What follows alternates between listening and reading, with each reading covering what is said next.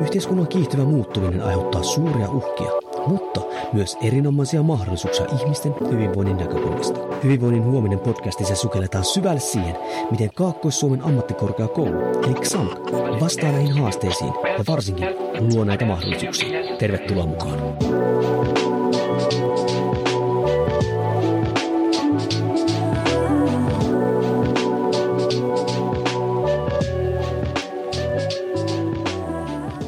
Hyvää päivää arvoisa kuuntelija ja tervetuloa historian ensimmäiseen Hyvinvoinnin huominen podcast-jaksoon.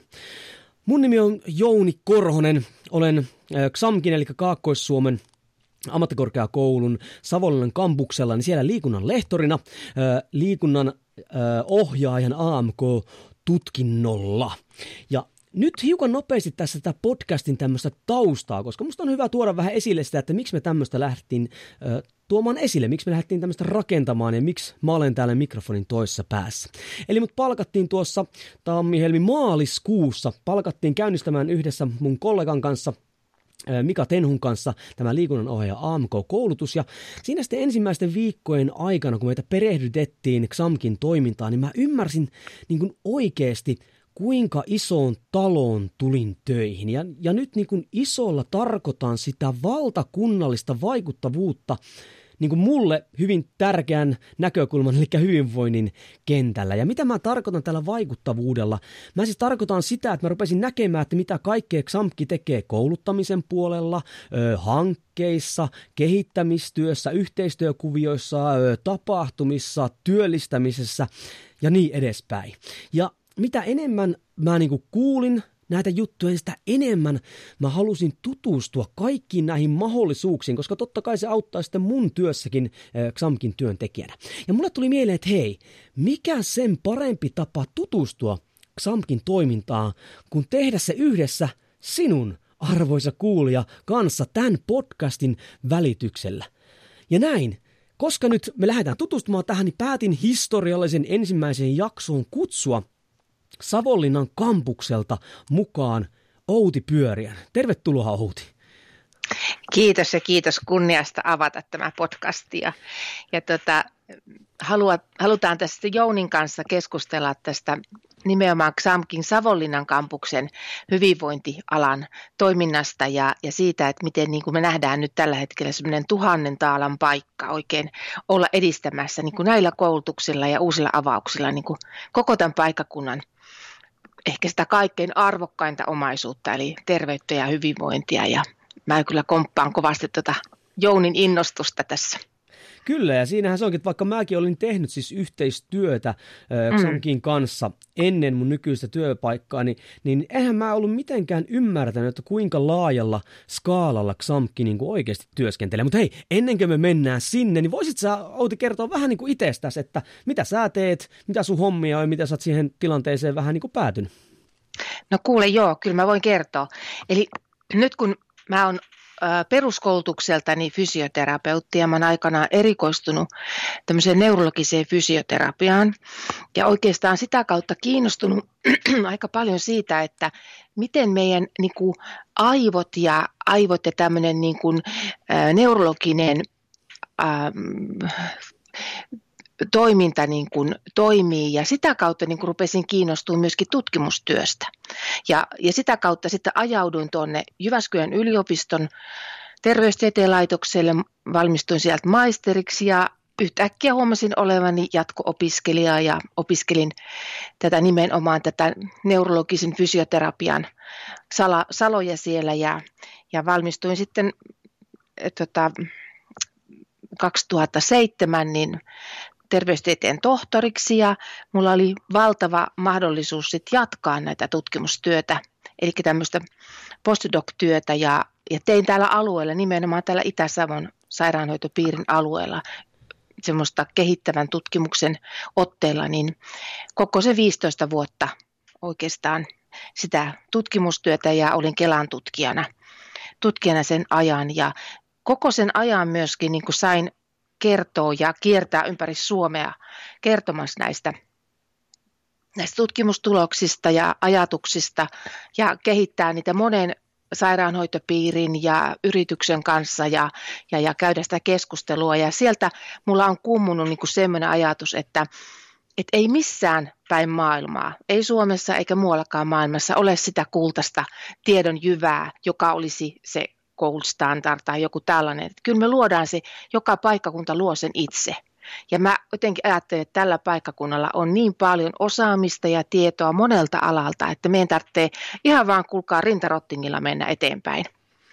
Ja sitten mä ö, siirryin tuosta 2016 niin tähän SAMKin Savonlinnan kampuksen kuntoutus- ja terveysalan koulutusjohtajaksi ja siihen tehtävään sitten siirryin siis kesäkuussa 2016 ja kohta tulee neljä vuotta täyteen ja, ja tämä on ollut kuule yhtä, Jouni, yhtä muutosta tämä, tämä neljä vuotta, mutta ei se mikään, sehän ei muutos ole välttämättä uhka, vaan se on mahdollisuus, niin kuin me ajatellaan ja ja tota, nyt ollaan tämän muutoksen edessä, että meillä alkaa uusia koulutuksia ja ollaan siitä tosi innoissamme.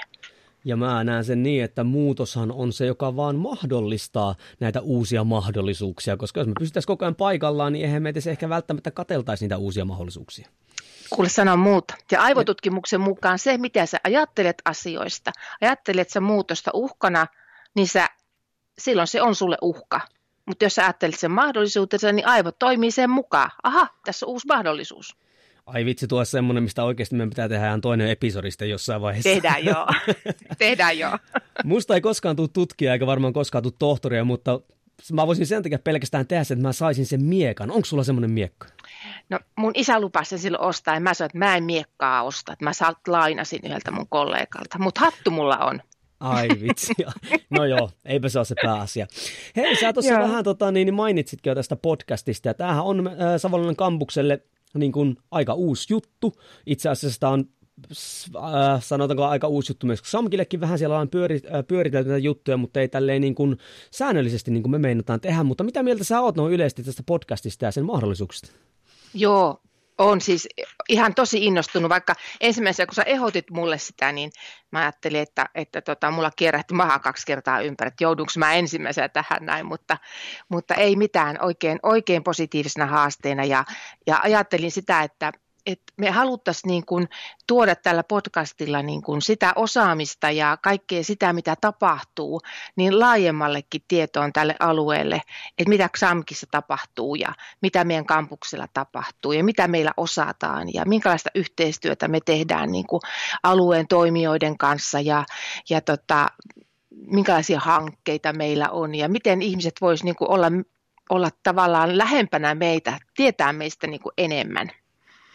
Tämä oli se, niin se podcastin ajatus. Kyllä, ja just tuohan oli se, mihin mä lähdinkin itse, niin kuin, äh, miksi lähdin ehdottelemaan tätä, kun samalla itsekin tässä opin, ja ne muutkin uudet opettajat varmasti, ja muutkin XAMKin työntekijät, jotka, jotka ei välttämättä ihan laajasti tunne, miten XAM tota, toimii. Kyllä. Hei, meillähän tämän podcastin toi yleinen tämmöinen viitekehys on toi hyvinvointi, ja siitä syystä itse asiassa tota, sitten otinkin sut tänne, että puhuttaisiin vähän sitten tästä tulevaisuuden hyvinvoinnin haasteista ja miten vastataan kouluttamisen alalla tota, niihin. Ja jo ennen niin kuin tätä nykyistä tilannetta, että tätähän nyt äänitellään koronaviruksen aikaan, niin nämä yhteiskunnan muutokset on tuonut tosi monia haasteita hyvinvoinnin näkökulmasta. Niin, niin nyt sulla on kuitenkin on pitkää näkemystä sekä käytännössä että tutkimuspuolelta tästä, niin mitkä sä näkisit, että on semmoisia merkittävimpiä haasteita niin kuin koko Suomen mittakaavassa ja totta kai sitten myös tällä meidän alueella? Joo, sä sanoit tuosta historiallisesta taustasta. Mulla on työkokemusta jo useammankin kymmenen vuoden ajan ja, ja tota, jos mennään vielä vähän taaksepäin tämmöisestä historiallisesta taustasta, niin kyllähän meidän äh, ihmiskunta on tässä kuule matkan varrella joutunut monenlaisten haasteiden ja vaikeuksien eteen. On ollut sotaa ja on ollut kulkutauteja ja kaikkea. Ja kuitenkin ihmiset on selvinnyt. On ollut luonnonmullistuksia ja näin poispäin. Ja aina löytyy ratkaisut. On löytynyt ratkaisut jatkaa elämää, vaikka ympäristö on muuttunut tai, tai terveystilanne on muuttunut. Eli jotenkin siinä historiallisesta taustasta, jos me ajatellaan, niin meillä on valtava kyky selviytyä – ja yksi selviytymisen edellytys on se, että ihminen pystyy ratkaisemaan ongelmia. Ja se on ehkä siinä oppimisen näkökulmasta ja, ja hyvinvoinnin ja kaiken niin kuin näkökulmasta se, että meillä on kyky muuntautua sen mukaan, kun olosuhteet tai elämäntilanne vaatii. Ja se on se kyky meillä kaikilla. Sitä täytyy aina joillekin vaan pikkusen niin kuin harjoittaa ja kouluttaa sitä, mutta se on näin. Ja, ja oikeastaan niin kuin mä nähtisin, että hyvinvoinnissa on kysymys aika pitkälti myöskin asenteesta, että mikä on niin kuin asenteessa terveyden arvo ihmiselle ja meille kaikille, tai terveyden ja hyvinvoinnin arvo. Ja, ja sillä tavalla niin kuin me voidaan niin kuin muuttaa se ehkä se terveyden tai sairauden tai hyvinvoinnin uhka. Meillä on se kyky ratkaista se ja, ja muuttaa se niin kuin mahdollisuudeksi ja, ja löytää uusia ratkaisutapoja. Silloinkin, kun joku sairaus vie sitä meidän toimintakykyä, niin ihmisellä on siitä huolimatta aika voimakas se halu jatkaa elämää ja jatkaa toimintaa ja löytää uusia tapoja toimia. Joo, ja kyllä Eli, kun meillä on mm. tyylin geeneihin ollaan, on koodattu semmoinen, että siinä vaiheessa kun oikeasti selkä on seinää vasten, niin sieltä löytyy yllättäviä voimavaroja, millä sitten painaa eteenpäin. Kyllä, että kyllähän niin kuin jos sä kysyt näistä haasteista, niin toki meillä on paljon haasteita. On ikääntyvä väestö, lapsiluku vähenee koko aika, syntyvyys vähenee, ihmiset liikkuu vähemmän, me istutaan. Nytkin minä kyllä istun. Istutko sinä, Jouni? Totta kai täällä istutaan. Joo, se on terveysriski. Joo. Eli me liikutaan vähemmän, ylipaino tulee, lisääntyy ja tämmöiset arkipassiivisuus on, on yksi ongelma ihan suoraan. Eli tämmöiset niin elintavoista syntyvät haasteet ja va, niin sairastumisen riskit jopa, niin ne lisääntyy. Ja, ja sillä tavalla niin kuin mä palaan takaisin taas tuohon arvoon, että onko meille se terveysarvo. Ja me voidaan miettiä sitä sen kautta, että, että okei, mitä minä voin tehdä silloin sen hyvinvointini eteen. Meillä on valtava määrä mahdollisuuksia myös tehdä itse oman hyvinvointimme eteen ja terveyden eteen asioita. Ne ei välttämättä ole aina suuria, mutta ne voi olla sitten pitkässä juoksussa tosi suuria. Kyllä, ja itse näen sen niin, että jos niin kuin mennään kysymään, sanotaanko su- perussuomalaisilta, että arvostatko terveyttäsi, mm. niin ei varmasti tule semmoista ihmistä vastaan, joka ei arvostasi, mutta kysehän on nyt siinä, että se harvoin sitten syystä tai toisesta, niin ei sitten käänny edes pieniksi teoiksi. Ja näin ollen siinä onkin se, että onko se sitten oikeasti arvo vai onko se enemmänkin semmoinen mielipide, mikä sanotaan, että totta kai arvostan nyt terveyttä, mutta silti en nuku kunnolla, vaan teen pääpunaisena töitä ja en liiku ja syön huonosti ja näin päin pois. Ja kyllä tuo oon sun kanssa ihan täsmälleen samaa mieltä tossa, että niin tuo arvomaailman muutos, ihan millä tahalla sitä lähdetään sitten taklaamaankin, on kyllä tosi iso asia, millä sitten voidaan saada, että ihminen ymmärtää niiden pienienkin niin, niin, äh, tota, askelten niin kuin merkitys. Kyllä, ja se sanoit ihan mun mielestä oli erittäin tärkeän sanan sen pysyvä muutos. Et toki muutoksia voi tapahtua, mutta silloin kun puhutaan pysyvästä muutoksesta, niin puhutaan aina oppimisesta. Eli oppimis on, oppimista voidaan niin kuin katsoa, että silloin tapahtuu oppimista, kun se muutos on pysyvä. Eli sitä tulee jotenkin selkäytimeen semmoinen tapa toimia että mä lähden lenkille tai mä syön, mä valitsen mielelläni sellaisia ruoka-aineita, jotka on, jotka on mun hyvinvointia tukevia. Niin se on pysyvä muutos. Ja tämä oikeastaan on, jos puhutaan tämmöisistä niin kuin koulutuksellisista haasteista ja se, että miten me niin kuin saadaan niin kuin ihminen ikään kuin sen äärelle, että joku, jostakin tulee pysyvä muutos – ja se on sitä ammattitaitoa. Se oli liikunnanohjaajien ammattitaitoa ja se on terapeuttien ammattitaitoa ja hoitohenkilökunnan ammattitaitoa. Että he saavat syntymään ihmisessä tällaisen halun pysyvään muutokseen. Kyllä, mä näen niin kuin tavallaan kouluttamisella, sekä ammattilaisten kouluttamisella että yksilöiden kouluttamisella sen, että kun me pystytään, että ihminen ymmärtää, että miksi Eli miksi näin toi, mitä tämä tekee vaikka mun terveyden eteen, niin yleensä se antaa sitten sen syyn siihen, että hei kun mä teen näitä pieniäkin juttuja, niin tapahtuu X, mikä on mun terveyden kannalta tai mun perheen terveyden kannalta hyvä asia, niin yleensä juuri tämä oppiminen sitten niin kuin tukee niitä muutoksia ja varsinkin siihen, niin kuin sanoin, se pysyvä muutos on se, mihin me tähätään. Kyllä. Ja jos, Mm, sano vaan. Joo, sano vaan. Ei, sano vaan.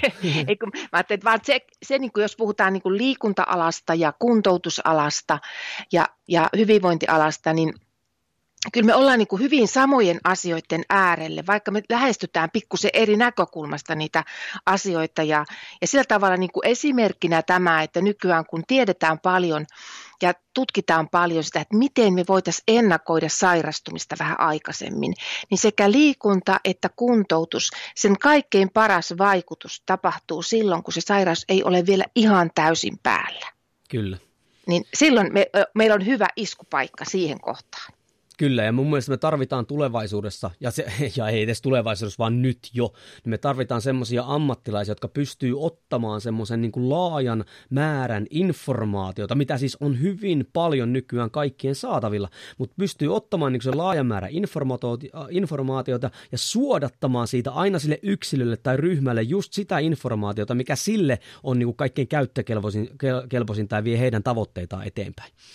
Aivan. Hei, me tuossa just puhuttiinkin tästä hyvinvoinnista ja toit esillekin noita erilaisia koulutushaaroja. Ja Savonlinnan kampuksellahan nämä koulutukset keskittyy aika vahvasti nyt terveyden ja hyvinvoinnin ympärille. Voisitko nyt tuo tätä niin vähän enemmän avata kuulijalle? Joo, eli mä olen siis tämän kuntoutus- ja terveysalan koulutusjohtaja ja meillä on tähän mennessä ollut näitä koulutuksia jo täällä kampuksella, niin fysioterapiakoulutus on ollut 35 vuotta – ja hoitotyö, sairaanhoitajakoulutus on ollut 60 vuotta. 60 vuotta? Joo, se on ollut tosi pitkään. Joo, ja sitä, se tarve, sitä oikeastaan kun se on ollut niin kauan, niin sitä ei oikein aina tajuakaan, miten suur tar- merkitys sillä on tälle alueelle. Että me ollaan saatu ammattitaitoisia hoitajia tälle alueelle. Että ajattele, 60 vuotta, se on, se on tosi pitkä aika. Ja toivon, että nykytilanne, eli koronakriisi, vielä niin kuin nostaa näitä arjen kovia myllyttäjiä, eli hoitajia ja muita niin kuin mm. heidän arvoaan ylöspäin. Kyllä. Ihmiset ymmärtäisivät, kuinka järkyttävän tärkeää työtä he tekevät. Kyllä. Joo, juuri ja tämmöisissä tilanteissa ehkä se juuri nousee se arvo, arvo niin kuin aivan toisella tavalla esille. Ja sitten meillä on tämmöisiä vähän erikoisempia koulutuksia, joita ei ole Suomessa, esimerkiksi jalkaterapiakoulutusta on muualla kuin Helsingissä – Eli jalkaterapeuttikoulutus niin on, on tota, ollut meillä semmoisen, sekin on ollut välillä katkolla, mutta on nyt ollut ainakin yhtäjaksoisesti 12-14 vuotta. Että kyllä niin kuin, näillä on kaikilla niin kuin jo juurtuneita pitkään juur, juurensa maahan, tähän alueen maahan tota, kasvaneita koulutuksia. Ja sitten nyt kun meillä on alkamassa niin näitä uusia koulutuksia, niin hyvinvointialalla nimenomaan niin tämä sosionomi, joka, koulutus, joka on nimenomaan kouluhyvinvointiin painottuvaa ja, ja sitten nimenomaan tämä liikunta, oh, liikunnanohjaajan koulutus, johon sinäkin olet nyt sitten liittynyt, Jouni. Kyllä, ja tuohon tuo sosionomihan oli just sinne koulukuraattoripuolelle, eikö vaan? Kyllä, juuri kouluhyvinvointi ja koulukuraattoripuolelle. Ja, ja sitten aika harvinainen koulutus? No oikeastaan sosionomikoulutusta on paljon Suomessa eri ammattikorkeakouluissa, mutta nimenomaan tämä painotus, että se on niin kouluhyvinvointiin painottuva, niin on ainut täällä Savonlinnassa nyt alkava koulutus. Ja taas aivan järkyttävän tärkeä aihealue, mihin me tarvitaan lisää ammattilaisia, jos ajatellaan tulevaisuuden hyvinvointia. Sanon muuta. Kyllä. Ja, ja mä sanoisin, että tämä kompo, tämä jalkaterapia, fysioterapia, hoitotyö, sosionomia, liikunnanohjaaja, koulutus, niin kyllä se, se luo niin kuin ihan todella kovan iskuryhmän tälle alueelle. Ja se, että, että minä äsken sanoin, että jokainen koulutus ja ammattiryhmä kattelee hiukan eri vinkkelistä ihmisen hyvinvointia, mutta kun meillä on tämmöinen yhdistelmä, niin me voidaan luoda siitä semmoinen kokonaisuus, että me nähdään se kokonainen ihminen – ja tällä ammattitaidolla niin meillä on mahdollisuus siihen. Ja yksi, mitä se edellyttää, on se, että me lähdetään kehittämään hyvin semmoisia moniammatillisia toimintamalleja. Ja se on meillä semmoinen yksi prioriteetti meidän kampuksella, että tehdään yhdessä töitä. Kyllä, ihmisten, heti, mm, ihmisten hyvä. heti alussa huomannutkin sen juuri tämän moniammatillisuuden, että ainakin itse kun tulin kampukselle ja siinä ollaan käyty läpi kaikkea, niin että jos ajatellaan, totta kai meillä on eri koulutushaarat, mutta me kumminkin kaikki, vaikka me tullaan eri näkökulmista, me tullaan loppujen sen samaan pisteeseen, mikä on se ihminen, se asiakas ja hänen, hänen niin kuin vaatimukset tai mitä hän niin kuin tarvitsee. Niin mä näen sen mahdollisuuden tässä moniammatillisuudessa niin kuin tulevaisuudessa niin, niin kuin äärettömän hyvänä, että se niin kuin täällä koulutuksestakin ruvetaan jo rakentaa sellaista kulttuuria, mikä toivottavasti siirtyy erittäin vahvasti sitten tuonne työelämään. Joo, tämä on tarkoitus ja tavoite. Siitä varmasti tehdään jossain vaiheessa myös ihan oma podcast-jakso. Joo. Mutta hei nyt, näitä tuli näitä uusia koulutuksia tänne ja tuota, nyt ihan mielenkiintoista niin kuin silleen, kun on tämmöinen iso organisaatio ja näin, niin mitä vaatii siis tämmöisten täysin uusien koulutusten järjestäminen? Tuolla varmaan kuulija ei, siellä harva on varmaan ollut pykäämässä pystyyn kokonaisia koulutusalueita, niin mitä se niin kuin vaatii? Sä oot koulutusjohtaja ja sä oot ollut ihan siinä ytimessä niin kuin touhuamassa.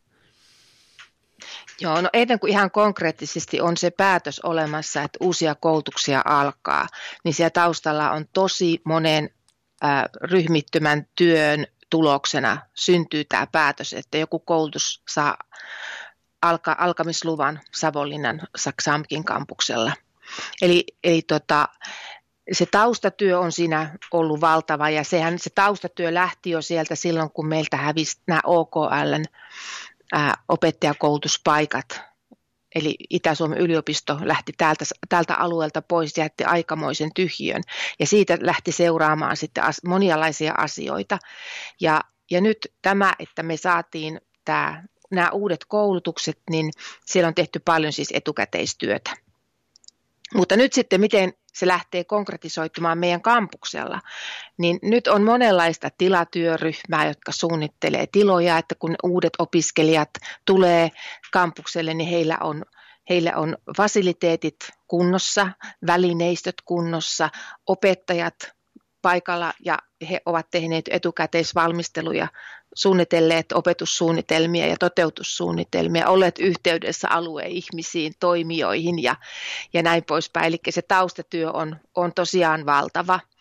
Ja nythän meillä on tällä hetkellä kampuksella, jos ottaa, niin kuin meillä on insinöörikoulutus ja hoitotyön ja nämä meidän hyvinvointialan koulutukset, niin meitä on noin 600, 700 ja nyt se melkein tuplaantuu niin toki se on miettimistä niiden tilojen suhteen paljon. Ja nyt liikunnanohjaajan koulutuksen näkökulmasta sitten se liikuntasalin uusiminen ja tilojen uusiminen myöskin siellä niissä tiloissa, mitkä, mitkä me tarvitaan sitten lisää. Kyllä, monihan ei ymmärrä sitä, että kuinka järkyttävät panostukset niin kuin resurssien puolelta se vaatii just ennen kuin, niin kuin yksikään opiskelija edes niin saapuu, uusi opiskelija saapuu meille niin kuin kampukselle. Joo, sano muuta. Ja sitten just tämä, että, että saadaan sitten se koulutus ikään kuin kasvattamaan juurensa sen, siihen alueeseen, alueiden toimijoihin ja, ja yrityksiin ja kaupungin kanssa yhteistyöhön ja tähän, niin se ei ole ihan niin kuin sormea näpäyttämällä tapahdu, että se vaatii paljon työtä ja sitten se, että me saatiin näihin koulutuksiin jo tänä keväänä tosi hyvin hakijoita.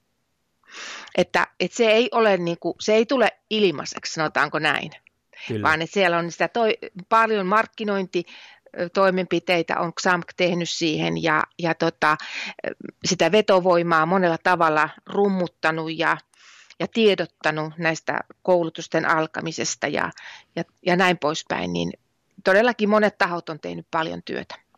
Mä oikein ootan sitä. Totta kai itse savonlinnalaisena olin kokemassa tämän, kun yliopisto lähti pois ja minkälaista negatiivisuutta se sitten aiheutti sekä toimintaa että ihmisten, ihmisten ajatuksiin ja puheisiin ja jopa tekoihin. Mä oikein ootan sitä, miten me päästään vastaamaan, päästään niin kuin täyttämään tavallaan sitä, sitä tyhjiöä, kun saadaan tuoda tänne li- liikuntalan ammattilaisia ja kuraattoreja ja sitä kautta to- toivon, että saadaan just sitä moniammatillisesti vielä enemmän tuota muitakin näitä meidän koulutuksia sitten kaupungille ja lähialueille.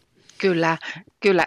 Nimenomaan tämä, että, että tota, me saadaan tämä, tämä, niin kuin tämä kampus heräämään niin kuin vielä enemmän lentoon ja eloon, että, että siitä kun on tietysti enemmän vielä opiskelijoita ja monen alan opiskelijoita, se, se pörinä tulee ihan toisenlaiseksi. Ja, ja kyllä mä oon ihan samalla tavalla niin kuin kokenut, kun Jounis sanoit, että, että niin kuin käsin kosketeltava innostus on kyllä niin kuin tämän, nyt tämän uusien koulutusten ja vanhojenkin koulutusten myötä niin kuin noussut potenssiin kaksi, että todella niin, kyllä on. Kuinka paljon hei sitten, kun me saadaan uh, uudet koulutukset pyörimään, niin kuinka paljon sitten loppujen lopuksi tulee olemaan opiskelijoita kampuksella? No se on se yli tuhat.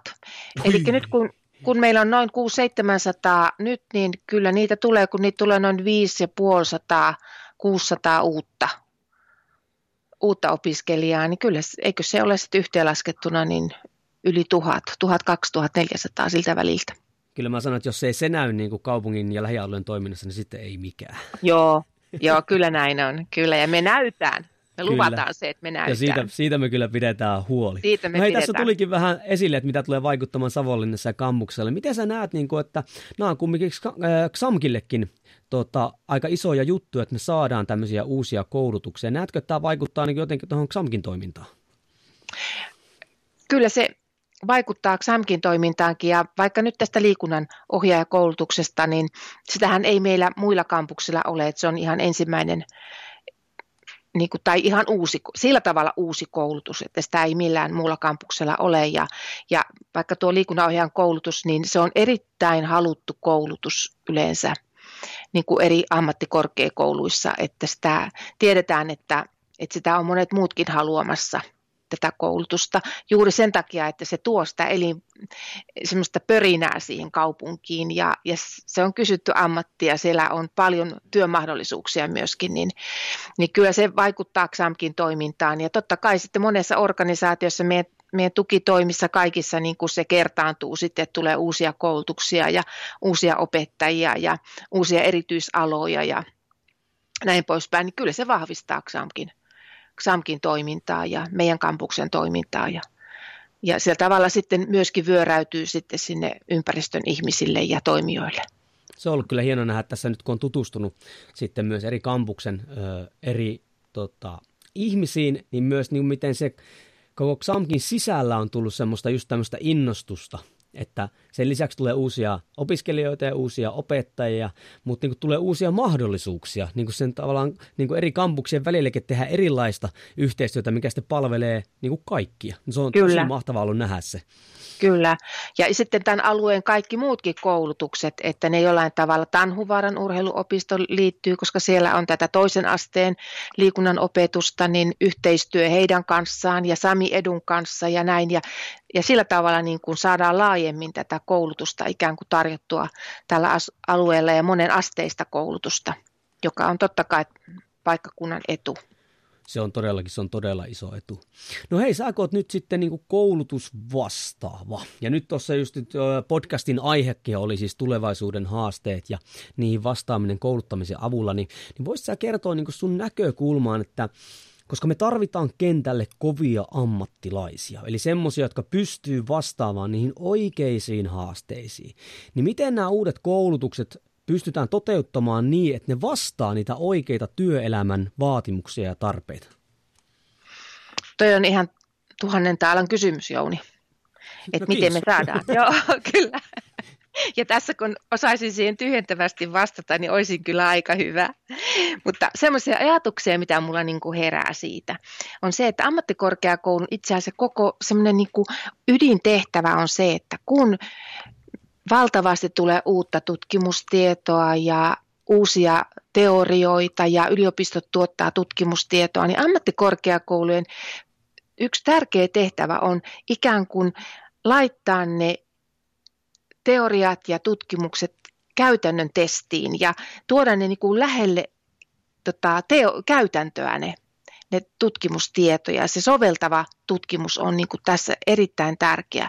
Ja silloin mä näkisin, että tämmöinen työ, mikä on meidän ammattikorkeakoulun ydintehtävää, niin se tuo sitä ennakointia moneen ammattiin, koska me ollaan ikään kuin ajan hermolla, sovelletaan tutkittua tietoa käytäntöön ja sillä tavalla saadaan ikään kuin sitä ennakoivaakin tietoa paljon ja se on tärkeää tulevaisuuden ammateista. Meidän pitää pikkusen olla ikään kuin askel edellä siitä, mitä tällä hetkellä tapahtuu, että me osattaisiin sitä ennakointia tehdä.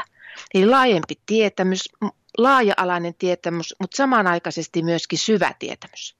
Eli sy- syvälle paneutuva tietämys. Molempia tietoja tarvitaan. Ja, ja tota, ja sitten meidän täytyy myöskin olla vähän niin kuin valppaina tämmöisissä yhteiskunnallisissa muutoksissa ja yhteiskunnallisissa painotuksissa, että mihin yhteiskunta haluaa ikään kuin sitä koulutusta kohdentaa, niin meidän pitää olla myöskin herkkänä niin kuin sille, sille tota, kuulemaan sitä, sitä ääntä ja pystyä muuttumaan. Ja yksi semmoinen XAMKin tämmöinen strategiaan liittyvä tai tai onko se nyt sitten oikeastaan toimintakulttuuriin liittyvä semmoinen mahdollisuus. Meillä on tämmöinen niin sanottu kokeilukulttuuri, että meillä on uskallusta kokeilla asioita ja siihen jopa rohkaistaan. Ja sillä tavalla me saadaan myöskin semmoista tuoretta ja elävää tietoa. Että ei kaikki kokeilut lähde e-, elämään, mutta ei varmasti lähde elämään, jos ei edes kokeilla. Eli tämmöinen kokeilukulttuuri luo myöskin sitä uutta ja tuoretta tietoa. Kyllä, ja täytyy ihan suoraan sanoa, että silloin kun sitä ei kumminkaan hirveän kauan ole, kun mä hain töihin ja, ja luin sitten, lueskelin strategioita ja kaikkea muita, koska totta kai hyvänä työnhakijana koitin sitten perehtyä mahdollisimman hyvin. Ja siellä luki yhtenä isona strategiana kokeilukulttuuri, ja mä olin vähän sille, että noinkohan, koska se nyt aika monessa paikassa voi lukea, että no niin, uskallamme kokeilla uutta ja viedä eteenpäin näin.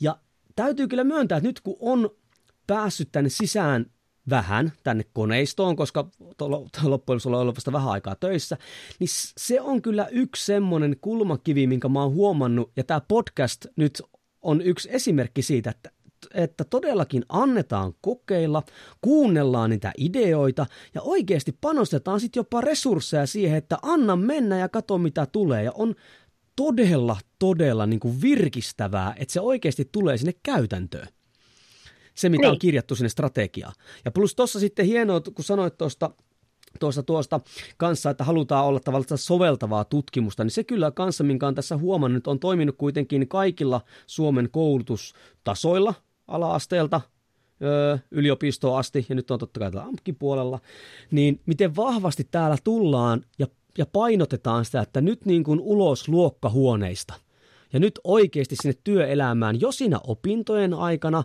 plus sitten, että myös opettajat on vahvasti mukana siellä. Eli ne opettajatkaan ei ole vaan siellä omissa pikku norsuluutorneissa ja kerro, miten hommat pitää mennä, vaan ne on siellä, melkein voitaisiin jopa sanoa, että kädet savessa yhdessä niiden opiskelijoiden kanssa.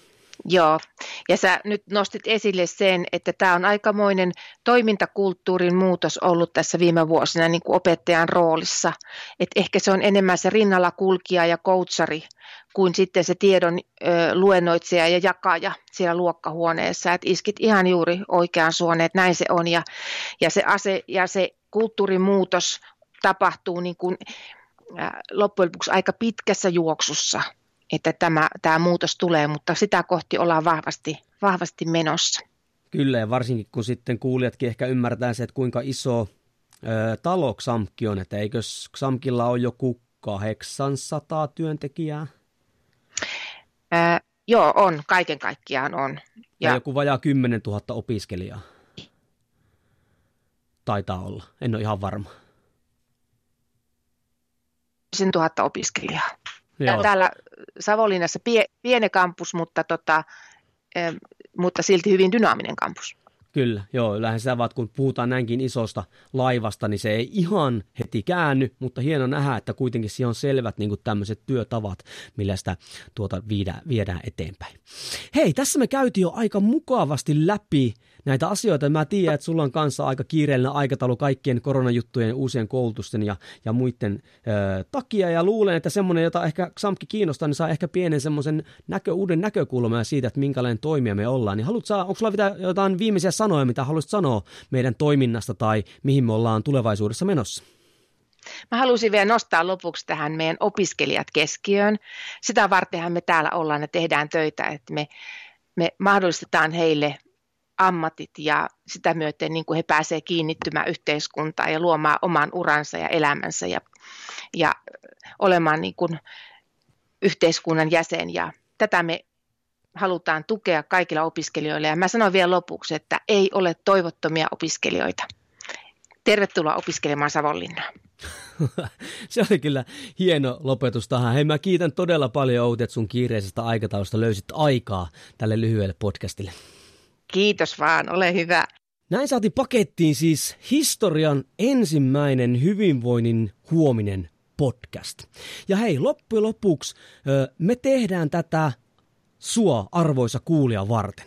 Joten jos haluat antaa palautetta tai aiheehdotuksia, niin yksi esimerkiksi aika suora linja on pistää mulle Instagramin välityksellä, te Jouni Korhonen vaikka yksityisviestiä, tai vähintään, jos koit, että tämä jakso oli hyvä, niin ota screenshotti siitä, missä ikinä tätä kuunteletkin, ja se sosiaalisen media ja täkää siihen XAMK, niin me tiedetään, ketkä siellä linjoilla meitä kuuntelee. Hei, mä kiitän, että sijoitit aikaasi meidän parissa ja toivotaan, että taas törmäillään seuraavassa jaksossa. Moi moi!